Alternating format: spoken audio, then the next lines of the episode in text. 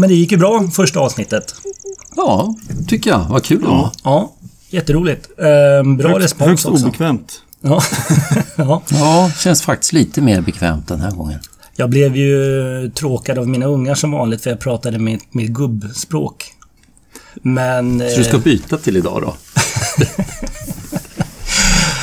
Ja, nej, jag tänkte att nu rackarns så kör vi. Ja, precis. Eh, Först av allt så tror jag vi ska nämna att vi har skaffat en Facebook-sida. Mm. Eh, som ni alla får gå in och gilla om ni vill. Eh, Jag har Är sett det att jag har... du som har skaffat den? Eh, Jag, jag har fixat den. Och jag har sett att jag har en följare. Jag borde ha två, Jonas. Ja, okej. Ja, man ska lajka, eller hur, hur går det till? Som en Facebook-sida. Tryck på tummen. Okej. Och Eh, tanken är väl att vi eh, ska, ja dels annonsera när nya avsnitt ligger ute men eh, jag tänkte också att vi i vissa fall så kommer vi behöva bjussa på, på bilder och videolänkar och, och sonogram och länkar till scen och kant och vad det nu kan vara. Så eh, jag tror att vi, eh, en, en Facebook-sida är nog ett bra komplement till, till podden. Så gör gärna det allihopa. Gå in och ge en tumme. Toppen, då ska vi se här då. Är det någon som har varit med om något kul sen förra veckan? Ja, men det tycker jag. Eh, har väl ja, längtat fort alltjämt på att det ska dra igång med lite prutgäss och så, så att september kommer igång på allvar. Det har jag inte eh, hunnit med än, men hade en, en eh, kul obs här nu för en knapp vecka sedan på Ottenby, en eh, sträckande 1K stepphök. Alltid lika kul. Just det. Och det var, ja, du var ju med Magnus, så du eh, såg den där fågeln. Jag tycker det är, ja, alltså stängsök, stepp eller ängsök är ju alltid lika roligt att se, inte minst sträckande. Och eh, ja, det var ju den där visas ju lite snabbt först på långt håll. Och det kändes ju lite sådär smågiftigt på en gång när man inte bara, alltså när man såg färgen på undersidan. Talar ju mer för stepphök med det här mer gula än röda i det orangea så att säga. Eh, Så att, eh, och så sen kom den ju fint sen och eh, las och skruva över stationen i Ottenby och, och sträckte väl förmodligen ut men kom förmodligen samma fågel var ju på retur någon 20 minuter senare.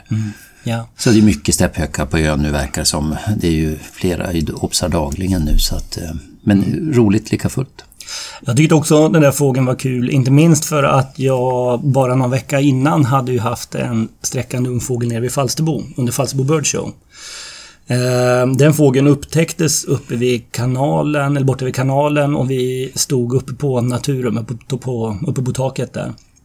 Eh, det var, när vi hittade den så var den säkert, det måste ha varit en och en halv kilometer bort eller någonting sånt, i en liten skruv tillsammans med glador och annat. Eh, och den fågeln den fågeln var väldigt, eh, den var uppenbar. Alltså man, man högg direkt på, på, eh, på, på gisskillnaden. Den var, den var, ni vet, kort och spetsig i handen. Den kändes rätt kompakt liksom på, på alla sätt och vis och sådär. Eh, och när vi hade den här fågeln på Ottenby häromdagen så det, det var verkligen, ja för mig i alla fall som hade den andra i färskt minne så tyckte jag att det var en rätt stor skillnad på den här. För den här var, den här var liksom, den, den här var den var inte alls lika eh, kompakt i, i, i själva grundkänslan och den kändes rätt lång i handen och sådär också. För min egen del var det först när den kom, när den kom nära som jag... Eh, ja, när man, när man såg teckningarna ordentligt. Det var ju först då som, som jag kände mig liksom hundra på vad det, vad det var. Jag vet inte om det här är... Jag tror vi har pratat om det här förut. Undrar om inte det här skulle kunna gå igen i kön, köns, eh, könsskillnader så att säga. Ni sänkte ju en eh, när ni satte RK, inte jag. Jag hade någon sträckande på håll. Då var det RK-art. Men den, den, den fick man ju med vändande post. Ja, det har du inte glömt. Nej. Jag skrev lite om gisen då, men det köpte ni inte. Tough shit Matti. Ja, så är det.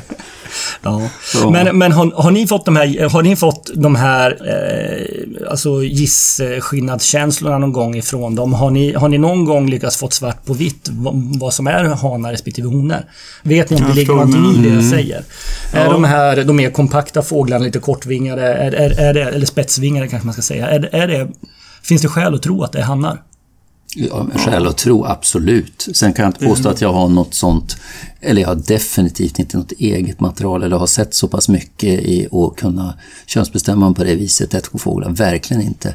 Men jag vet ett par individer, men det har ju varit mer stationära på, på Öland allihopa och ehm, det är jag, jag, det blir lite spe, mer speciellt med en sträckande fågel sådär. Och de har, kan jag inte påstå att jag har alls någon erfarenhet, men jag tror precis som du säger att de, om man tänker sig Hanne, hona, ängsök och Hanne, hona, stepphök så finns det en entitet som skiljer ut sig här och det är Hanne, stepphök av de här. Annars så de andra eh, ängshökarna och hona, stepphök tror jag, när det handlar om ettkofåglar, är lite svårare när det gäller is i alla fall. Mm. Ja. Mm. Det är så mycket färskvara tycker jag. När man har liksom varit in, skådat intensivt eller haft mycket, många färska obsar så skiljer de ganska bra giss. Mm. Bara för att man säger det här nu så kommer man ju såklart göra fel snart. Men det är ju Nej, det är nog det, som du säger det, ja. och jag, det ska vara kul med någon som har varit nu på ställen de har mer nu i, i uh, Georgien eller någonting mm. och se om, om, om de håller med. För det är klart att du får upp en helt annan feeling när du har eh, volym på det viset. Här går det ju långt mellan gångerna. Jag funderar på, för man, man gillar ju verkligen steppög ängsök. Alltså det är verkligen mycket, ungefär mm. som med labbar. Ja. Det är ju nästan för att varje individ, nu har inte jag sett några live i, i år, men jag har fått lite foton och har sett foton på nätet varje individ blir ju nästan unik på något sätt. Mm. Du och Mats, nyss hemkommen från Korsika. Ja, jag var på, på Korsika. Det var ingen... Jetlaggad? Ingen, nej, det var ingen, två timmars flight från Kastrup. nej, men det var, det var ingen skådarresa. Men jag fick eh, någon dag någon eftermiddag. Eh, det var inte så mycket fågel. Jag fick se Siskan. Men eh, det var kul med seglare såklart. Ja, just det. Det var inte så mycket seglare, men det var lite seglare. Och eh, sen den här artikeln eh, som Wallin och Hans Larsson skrev. Så har, och omgranskningen och allt arbete med seglare så tycker jag seglarskådningen har fått ett uppsving. Mm. Jag tycker det är riktigt kul. Och, mm. och de senaste åren har jag gjort lite vår och sommarresor runt Medelhavet och slagits av hur, hur svårt det är. Mm. Jag tycker att man är kollat massor med foton, man tittar massor på seglare och så ser man en seglare och så tycker man att jag har gjort både hamnat i det läget att där det är bleka tornseglare. I Spanien minns jag. Efter, och då hade man de här alla karaktärer. Och så ändå är jag, känner jag mig, jag har dem fint. Mm. Och känner mig inte säker. Och så kan man ju fota massor. Mm. Och, och när man väl sätter sig sen på kvällen och tittar då först man, kan man känna sig hundra på vad det är. Mm. Och det där är ju bara, det där är ju bara en teaser. Det blir bara det, det hela blir bara roligare därför. Mm. Men det var samma sak nu. Just den där skillnaden att vara 98 och bli 100. Det, det är, undrar jag, man, man måste, jag måste nästan ha, få frysa några bilder och få titta på det innan. Alltså, bara fältobs. Det kanske man har väldigt bra obsförhållanden. Mm. Riktigt bra. Eh, och inte det kanske man står på våren i Israel med de här riktigt bleka östliga. Men, men generellt, medelhavsfåglar.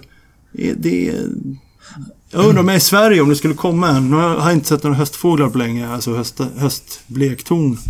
Men eh, jag undrar om jag skulle våga clincha bara på mm. fältobs. Inte bara få verifiera med ett foto, någonting. Liksom.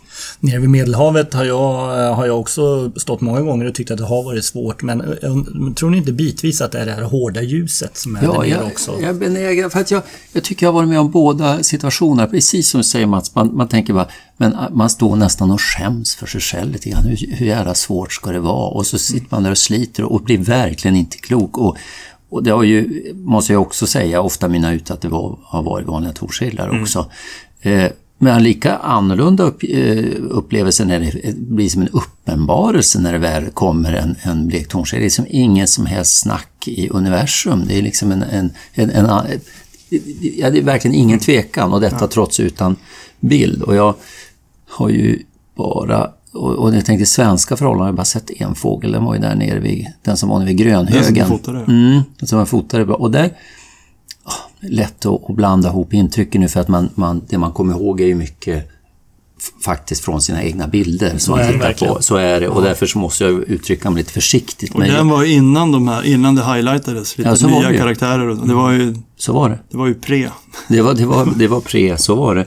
Samtidigt så, så när jag minns ändå när jag, när jag såg den fågeln så, så kändes det aldrig som någon tveksamhet. Trots, trots att jag minns att jag blev korsförhörd av dig på, i bilen på, på väg tillbaka. Eh, så, så var det. Men det var ju, då, då snackar vi också ändå lite så här jämnare ljus. Alltså, vi snackar inget hårt medelhavsljus. Nej, I, exakt. I, i grönhögen är skiftet oktober-november och Mm. lite disigt och sådär. Och. Ja, jag, jag, för, mig, för mig tycker jag många gånger att det här medelhavsljuset har ställt till det. För det, är- ja, det är så hårda kontraster i det på något Mm. sätt också. Det blev ingen blekton kan jag säga. Det var bara tomseglar. Okej, ja. Jag förstår att det var lite svårt. Ja.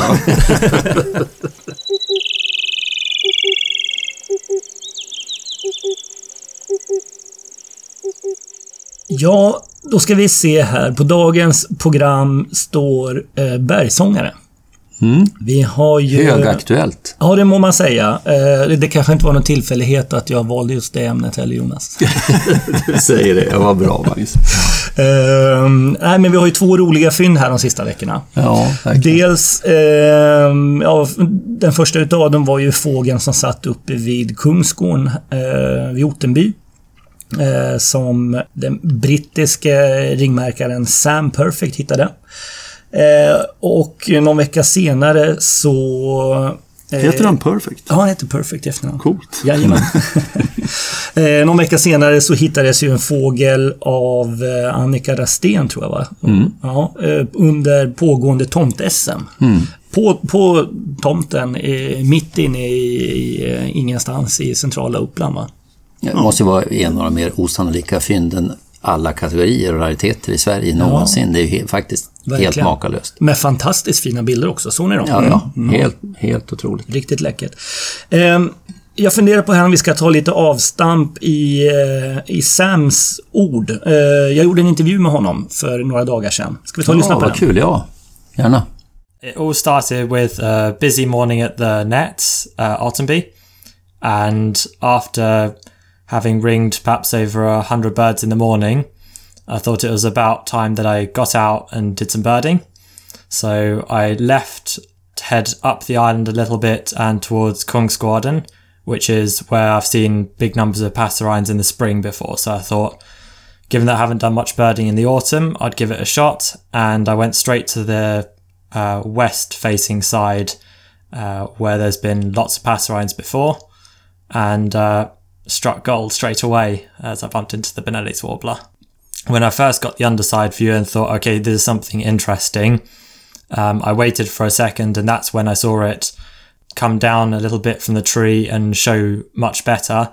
And as soon as I realized it was a Benelli's warbler, um, I did start to shake a little bit. So my hands were shaking with my binoculars. So I thought, okay, there's no chance I can identify this now with through binoculars. So I better lift my camera up, take some photos and see what my camera tells me.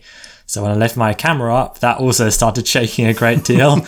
but in the end, after looking back at the photographs and seeing it in the field, I was quite content it was one. Even so, I still wanted more people to come and see it just in case I'd been making a misidentification. Yeah, okay. By that time, uh, were you aware of the difficulties uh, separating Western contra Eastern Bonelli's warbler?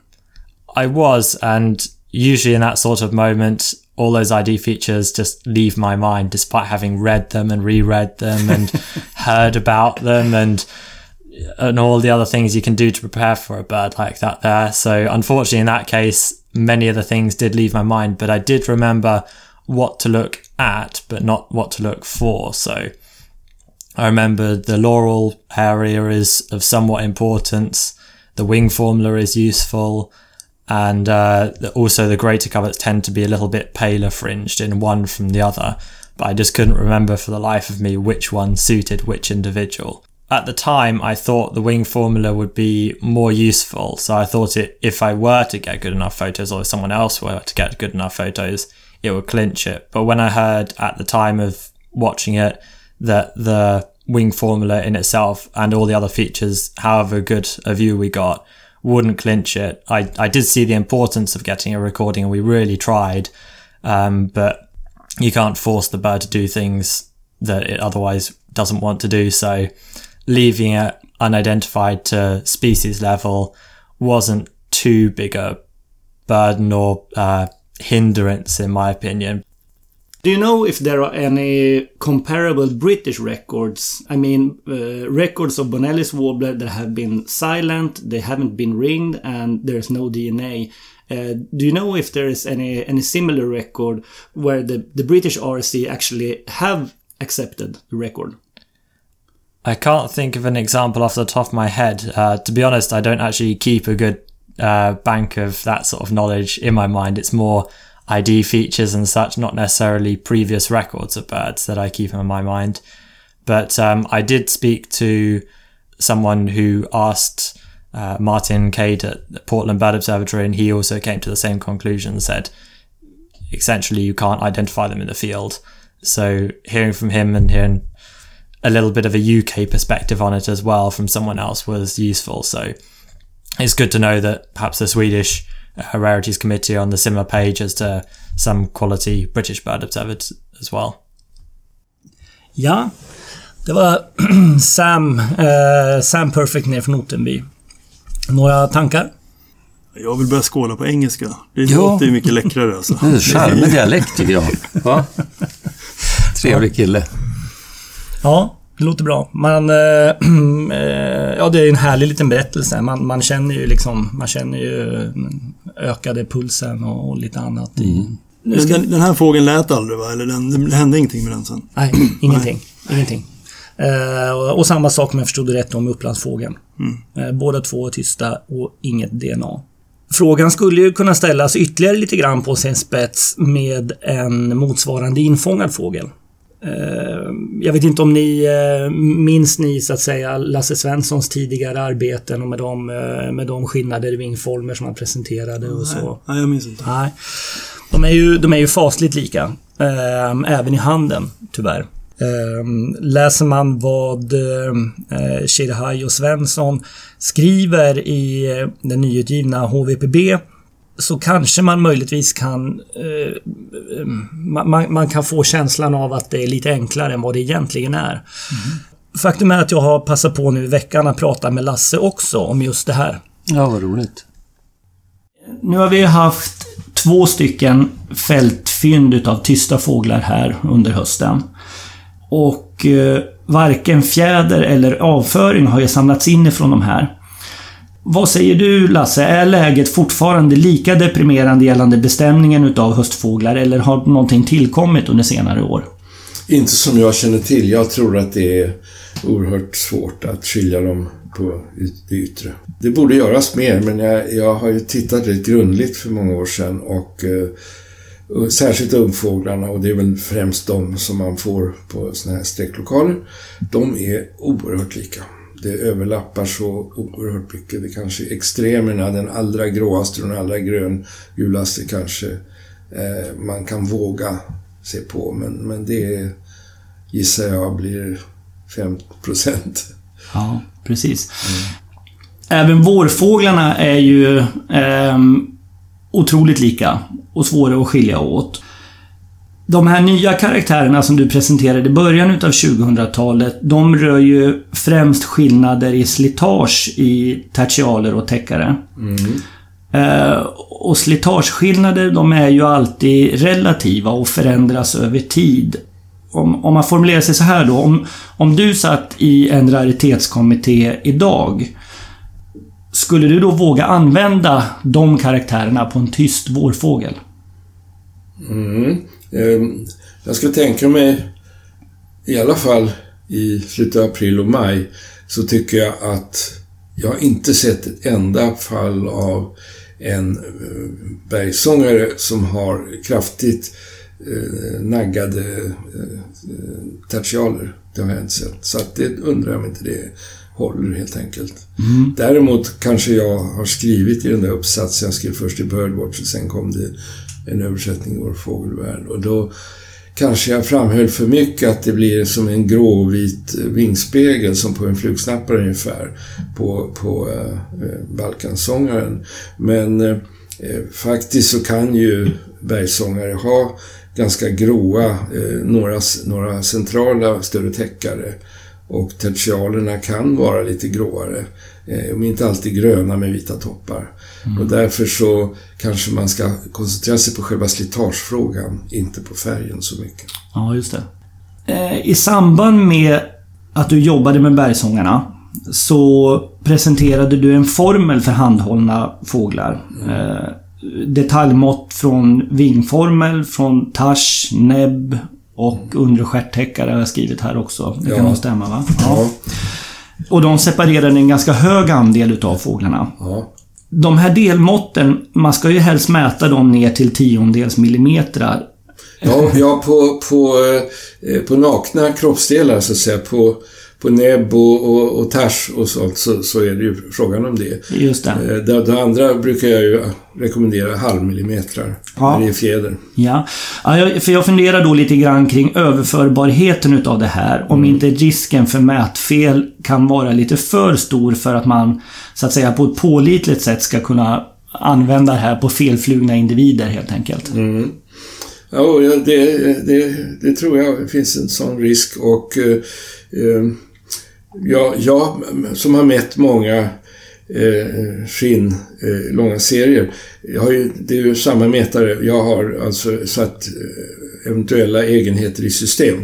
Men eh, när andra ringmärkare eller så vidare eh, fångar och, och, och jämför med sina formler med mina så, får man, så riskerar man att det blir lite olika naturligtvis. Och, eh, eh, men fortfarande tror jag att ytterligheterna i de här spannen som jag har presenterat för de två arterna, eh, de kan, tycker jag, ge en ganska bra indikation, även om det inte är jag som har mätt. Ja. Annars får man ringa på mig så kommer jag. Ja, ja.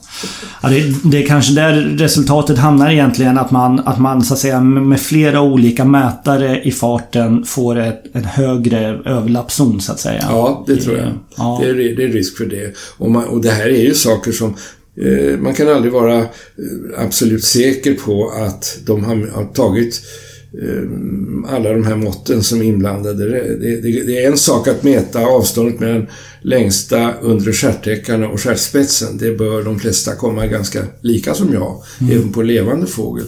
Men eh, speciellt eh, näbb till skallen och, och eh, vinglängd och, och vissa så här mått. Där, där eh, spelar lite personliga mätmetoder in naturligtvis. Mm, det är uppenbart att det är svårt. Ja, kan man säga. Lägger vi ut Lasses telefonnummer på Facebook-sidan? Så man vet när man ska ringa. Precis. Ja, vi kanske får göra det. Eh, helt enkelt. Det är kul och det är väldigt värdefullt att höra hans, hans tankar tycker jag.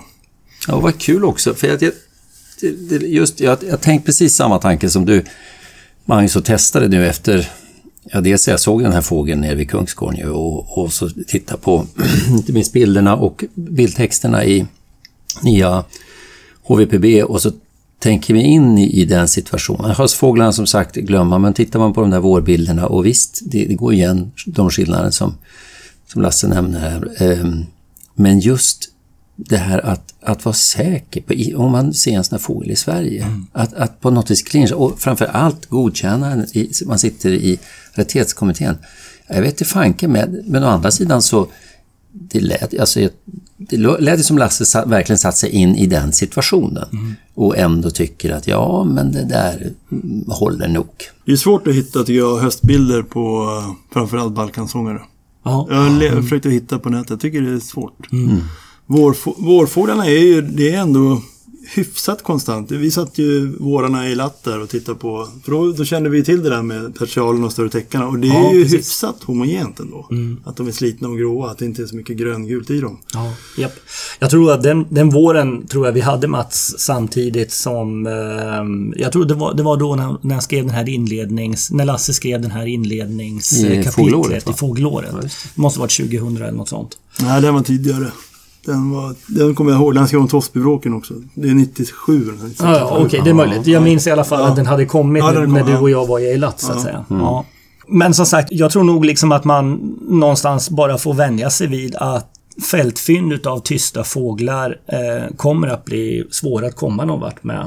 Definitivt på hösten och, och det skulle förvåna mig Det, det, det, skulle vara intressant med ett sånt fall utav en vårfynd där man liksom på något sätt fick, fick eh, testa. Mm. Så man kunde ja, få liksom mm. ett, ett prejudikat helt enkelt mm. på, på det här. Men som tur var så låter de ju också. Eh, de både sjunger och lockar, som andra Philoskopus gör. Det, det är lite kul det där med, med letterskillnaderna. Inte, alltså, inte minst sången som ju... Och jag antar att vi... Du tänker ta upp det lite grann nu, men det ja. var ju i, i, i den här samma tidshärad som man börjar inse skillnaderna mellan Balkan och, och eh, Bonelli, på, även på sången. Mm. Ja. Och eh, jag minns speciellt, och jag, var inte du involverad där Mats med din det där, inspelning? Det är, därför jag minns den där artikeln, Så litet man vet hette den förordet. Och då, där skrev ju han att vid den tiden fanns det nästan inga inspelningar. Det fanns bara folk som påstod saker om sångskillnad. Mm okay.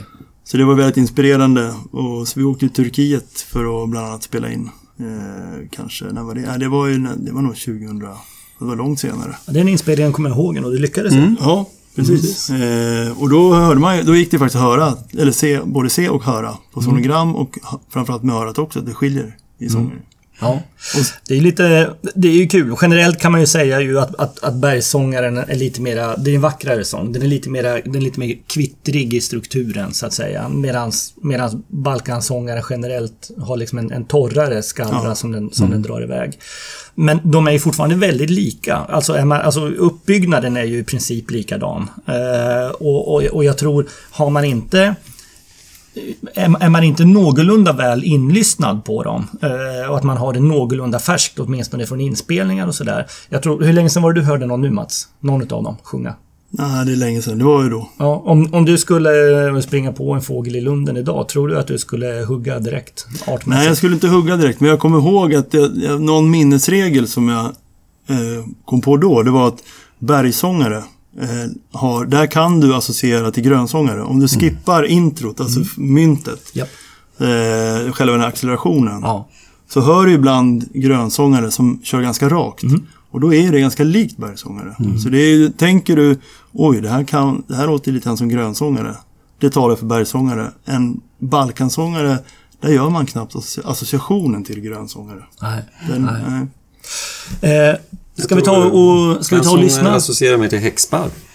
Inte ja, intressant. Mm. Ja, just det. Mm. Jag själv eh, har associerat faktiskt till grönfink några gånger. Jag har en inspelning här som jag ska eh, spela för er. Eh, vill ni, ska vi lyssna lite grann på sångerna? Absolut. Kul.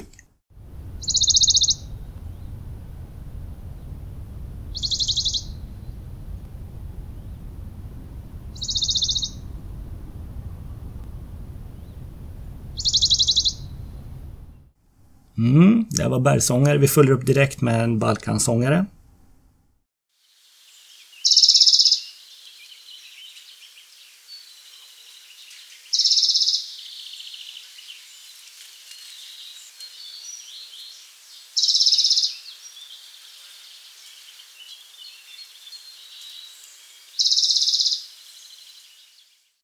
Ja, just det. det Visst har man skillnad, men det är inte väsensskilt. Så kan man ju säga.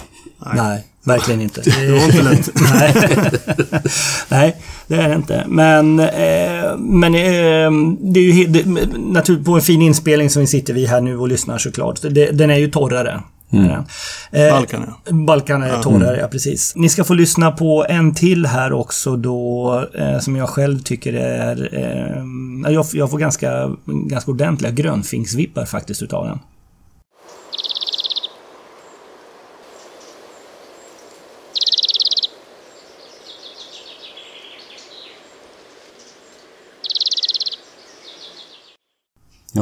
Ja, verkligen. Eh, det där var ganska långt från ett grönsångaravslut i alla fall. Mm. Svårt också, man vet inte hur mycket inspelningskvaliteten spökar. Nej. Alltså om det är någon som står nära med och mm. drar upp volymen mycket vid inspelning. Det, det, ja. Absolut, så kan det vara. Men det tacksamma är att ehm, eh, lägger man upp, gör man sonogram utav de här så skiljer ju sig sonogrammet ganska ordentligt åt. Mm. Du kommer säkert, Jonas, du kommer ihåg omgranskningen ja, utav det var ju vansinnigt kul. Under RK-tiden? Ja. ja. Det, jag med, för det var ju precis eh, i samband med vi skulle omgranska, kom du ihåg vilket år det var Magnus? 95, nej 05. 05, ja. ja.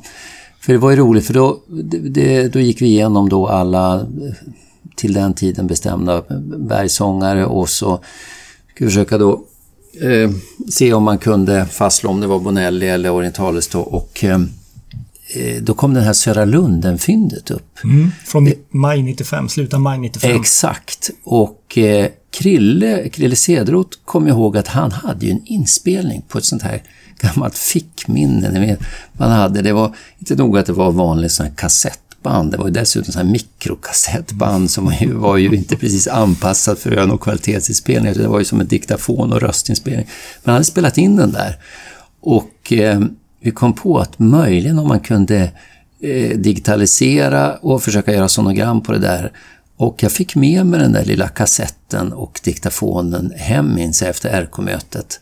Och så sen så satt jag och, och försökte då, jag tror jag fick in det i datorn på något vis och gjorde ett sonogram och så sen gå upp och, och, och jämföra och det var ju en, en solklar Bonelli, bergsångare, och det var ju skitkul ju. Ja, det, är, det är ju ganska eh, fantastiskt att man överhuvudtaget fick fram ett sonogram på det, för det var ju liksom ett bruspaket av ja, ja, ja, det var mus eller Någonstans långt i bakgrunden så hörde man det här lilla ja. kvittret. Men, men jag, jag, minns också sonogrammet som du, som du presenterade där och det, det var ju uppenbart. Det är ju såna här snygga små, snygga små ven, så att säga. Mm. Eh, som, som, ja, det blir V-formationer. Jag kan, jag kan lägga ut bilder på vår Facebook-sida sen så kan man gå in och mm. jämföra jämföra på, mm. på Pjoddens Facebook-sida. kan man jämföra sonogrammen mellan dem. För bergsångerna skapar ju enkelven så att säga medans Medan eh, Balkansångarna skapar upp och nervända ven eller, eller såna här backlash-tecken nästan i princip kan man säga. Mm.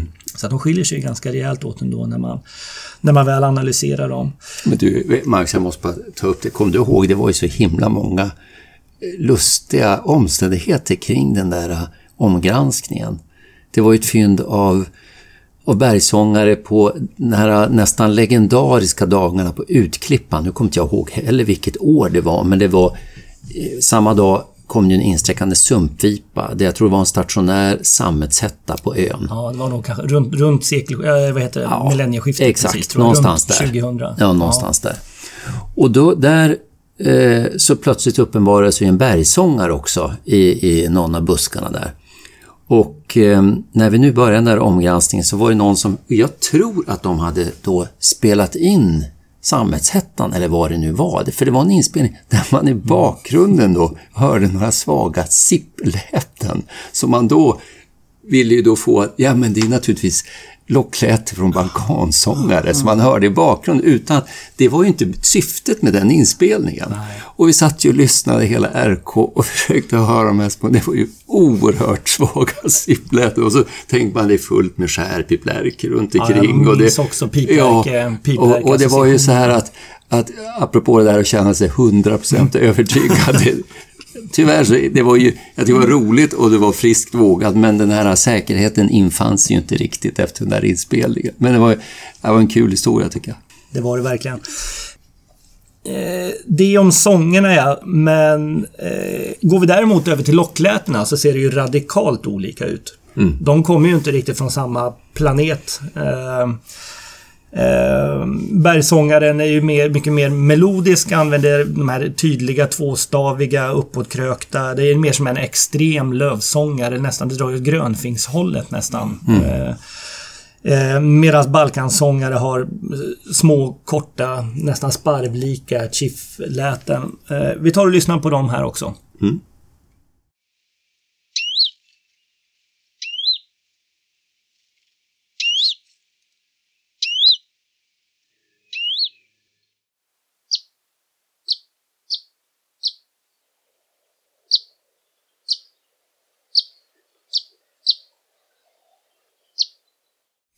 Mm. Först där eh, bergsångare och därefter balkansångare. Eh, ja, det är ju egentligen bara att tacka för att de har de här lätena. Eh, å andra sidan så verkar de ju inte direkt slösa på dem, speciellt inte under hösten. Det är ju, det är ju flera fåglar som har varit snåla. Jag kommer ihåg en fågel som jag var med och hanterade som fångades nere vid Torhamns udde ja, den, under hela hanteringen så, så var den, den var tvärtyst. Fågeln släpptes, den stannade kvar hela dagen, den var tvärtyst. Och jag tror att det var först, om det var dagen ja, det kan till och med vara två dagar efteråt. En eller två dagar efteråt så satte den igång och började locka och då lockade den ju med klassiska bergsångerlock. Det var också en sån här septemberfågel, precis som de här två som vi just nu har haft. Men jag, å andra sidan så kommer jag ihåg Mats, eh, alla Balkansångerna som vi hanterade i Israel, de lockade ju ofta från påsarna. Mm. Eh, det, det, Man hörde ofta i fält tyckte jag. ja, precis. Precis. tidigt på morgonen. Ja, men jag, jag minns någon gång i ringmärkningsboden där nere liksom att det hängde små påsar på väggen och det kiffade Mm. från alla väggar på något sätt. I, Jaha, bergsångare ja, det är spännande. Eh, men jag tror vi kanske släpper bergsångarna där. Och avrundar det här lite grann. Eh, Återigen bara ett, tycker jag, ett grattis till Annika i, i Uppland till det där häftiga fyndet. Vi upprätthåller oss väldigt mycket kring Ja, Ottenby, men jag måste säga att det där var ju, Ja. var ju helt otroligt. Och återigen, det är vasst Ja. att, att reagera. Och de bilder är ju liksom det bästa som har tagits på bergsångare i, i Sverige någonsin. Nej, det är bara att lyfta på hatten. Skitläckert. mycket.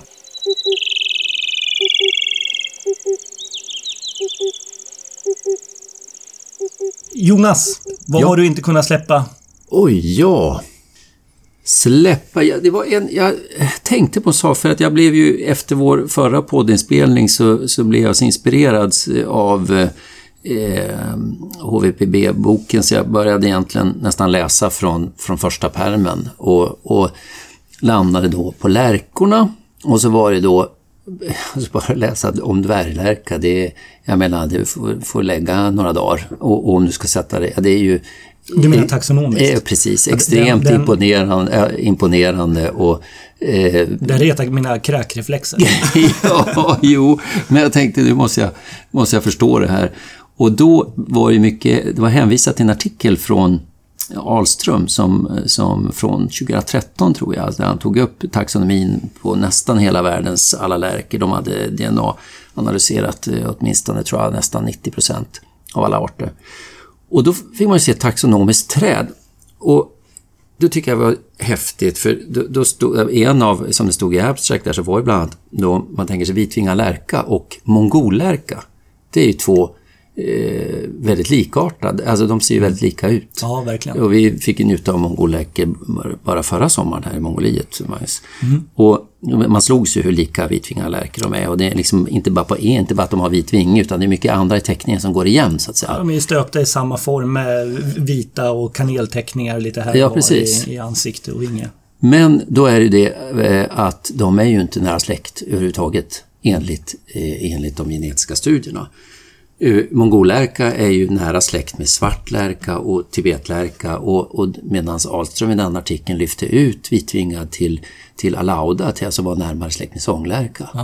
Och, så där, och ta upp det som ett, ett sån här eh, utmärkt exempel på parallell evolution, eller jag vet inte om man till och med kan säga konvergent evolution, då, Ja, att, man, man, att de börjar likna varandra fast de kommer från annat håll så att säga. Det är, Det låter helt osannolikt. Ja, jag, jag vet, det var precis det. jag tänkte. Nu tänkte jag, nu är det ändå en artikel från modern tid. De har ju använt, tror jag, kraftfullare genetiska metoder än de här första. Men, men alltså jag ville ju gärna tro på detta och det här kan jag väl hålla med. Det, det, det, det stämmer ju. Jag måste ju tro på, på vad han skriver och jag har fullt förtroende. Är det någon som kan det här är det naturligtvis Per Ahlström. Samtidigt som jag ju då får ni rätta mig om jag har fel, men har, har inte ni någon gång läst, var i vår fågelvärld någonstans, var flera år sedan, någon notis just om hur svårt det var med trutar och släktskap. Och så stod det någon notis att ja, det var så överraskande för då visade det sig att, att Smithsonianus, alltså den nordamerikanska gråtruten som jag tror kallas Kanadatruten på svenska, ja. va? Ja. Att den var, alltså, den var närmare släkt med de vittrutar som häckar i Nordamerika än vad det var med gråtrut. Alltså den ska vara närmare. Och det, Ja. det fattar väl fan varenda människa att det inte är på det viset. ja men allvarligt talat. För att vitrutan är naturligtvis är ju stöpt i en form och givetvis med ett ursprung. Och gråtur måste vi... Sen kan säkert Smithsonianus och, och Argentatus komma vara separerade, från- men att den ska vara närmare släkt, det, det, må- det är ju bullshit givetvis. Men det skulle ju någon kunna säga om det här med vitvingade mongoler också, egentligen. Alltså man, om man nu ser hur de ser ut. Jo, man blir lika men förvånad över det. Alltså, jo, jag, jag, är inte lika förvånad, måste jag ändå säga. Det här med vitruden måste ju vara... Sen är det möjligt att jag har läst fel, så jag ska inte sp- spinna vidare för mycket på det, men jag håller med dig, även lärkorna. Man, Men, ja, vi, vi får, det blir framtida avsnitt, vi får ha en intervju med Per om det här. Ja, det, Va? Man är i händerna på, på de som kan det där med genetik. För man, man kan ju bara köpa det, man kan ju inte ifrågasätta det. Nej, men jag har alltid svårt att lämna det sunda förnuftet Jo, jo, jo, bakom jag förstår, jag någonstans. håller med dig. Jag Ja. håller med dig. Mats, vad har du inte kunnat släppa? Jag har en, en grej som jag inte kunnat släppa eh, lite grann. Jag gjorde en tabbe häromdagen, om det var igår. Eh, på en Facebook-sida så det var en, den heter tror jag någonting med Russian Waders eller någonting. Så var det någon som hade lagt upp länkat till en kazakisk sida på små, med småsnäppor. Och skrivit småsnäppa. Så jag klickade in där. Eh, och jag brukar, jag brukar akta mig för att kommentera saker för risken att man hamnar i ett eh, i en, i en dialog eller konversation som drar ut på tiden och så ångrar man sig att man har skrivit något. Men då... då Speciellt på en rysk sida. Ja, på en rysk med, med Google Translate. Ja, och det var ju. Det var en rysk. Men jag såg, jag kom in på den här Little Stint och det stod ju på latin. Och då hade de ju två av de här fåglarna och de var ju från Kazakstan. Och röd, eh, var rödhalsad snäppa. Och då tänkte jag, det här är ju lite spännande för rödhalsad är ovanlig i Kazakstan. Det är bara 14 fynden och sånt där i den storleksordningen. Så jag kunde inte låta bli att skriva något, fast det var ju kyrilliska och allting. Så skrev jag ändå eh, någonting med eh, att några av fåglarna looks like eh, redneck stint. Och det där har ju nu tagit skruv. så nu skriver de här eh, ryssar och kazaker på, på kyrilliska och, och ifrågasätter mig och jag måste förklara varför. Och jag ångrar så mycket att jag skrev det där. För nu, nu måste jag lägga massa tid på Och du, jag kan säga Kommentera öppna, det. öppna ingen okänd parfymflaska utanför din dörr bara. Ja, herregud. Ehm, själv har jag ett par olika siffror som jag inte har kunnat släppa. Vi kan börja med sorgliga. Jag läste häromdagen eh, siffror från eh, ja, någon slags EU-rapport. Eh, har ni någon aning om hur många storspovar som varje år skjuts i Frankrike? Varje vinter? Nej. Dra till med en siffra. tusen. Ingen aning. F- 50 000. Nu, så här, an- antagligen väldigt klassiskt eh, programledarmisstag. Ja. När, man, när man själv har, hade, har siktat in sig på en siffra som man tyckte var skithög 55. och sen så, ja. Ja. Nej, men mellan 5 eh, från, eh, mellan fem och 15 000 storspovar eh, skjuts varje år, varje vinter i Frankrike. Men eh, jag tyckte det var en förskräcklig siffra i alla fall. Den andra, eh, de andra siffrorna här som, som jag hajade till på kommer ifrån senaste numret av British Birds där de hade ehm, den här eh, Report on Scarce Migrants, ni vet, som de brukar publicera varje år. I senaste numret så var tättingdelen med nu, och de ligger ett år efter, de släpar, så att det är 2016 som publicerades nu. Vet ni hur många taigasångare och brunsångare de eh, anträffade i Storbritannien under hösten 2016? Nej. Taigasångarna, eh, det är, det är naturligtvis omöjligt att, att summera noggrant och ordentligt. Men siffran som gick i tryck var 4500 taigasångare. Ja. Och 80 brunsångare. Och Apropå uh, taigasångare, vet, eh, finns det någon rysk studie som säger någonting om utbredningsområdet och expansion i Ryssland? Eh, Jag har pratat med ryssar eh, om, om det här. Eh, Om de så att säga har noterat någon väst, eh, västexpansion i, inom den europeiska delen av Ryssland. Men eh, det verkar inte finnas några ryssar som, eh, som kan eh, som, som ställer sig bakom det så att säga. Och de har ju en del inventeringsprogram bakom. Sen vet inte jag alls hur, hur pass täckande det är. Det är ju ett enormt land och, och ja, jag gissar att inte fågelskådning är liksom den största hobbyn i, i landet. Eh, Men eh, så det kan säkert hända saker utan att det noteras inom ramen för de här inventeringsprogrammen. Men eh, eh, ja, Men är inte någon... Har jag, har jag drömt det? Men, men visst finns det väl någon fynd nu sista åren från sommaren i Finland? mång, åtskilliga sommarfynd från Finland och flera sommarfynd från Sverige också. Ja, men det, nu pratar jag om sjungande fåglar. Ja, eh, sjungande i Sverige också. I, Jo. I Hälsingland. Ja, också hittar under standardrutsarbeten. Ja, just det. Mm. Men nu är det svårt, i och för sig svårt att veta. Det kan ju vara återvändande vårfåglar. Jag tänkte säga Hälsingland, men ja, Ja, visst. men en fågel som sitter och sjunger i fina habitat i Hälsingland i juni, det är ju, Ja, det är ju spännande. Absolut. Ja, vi kanske nöjer oss där. Ja, Tack för det.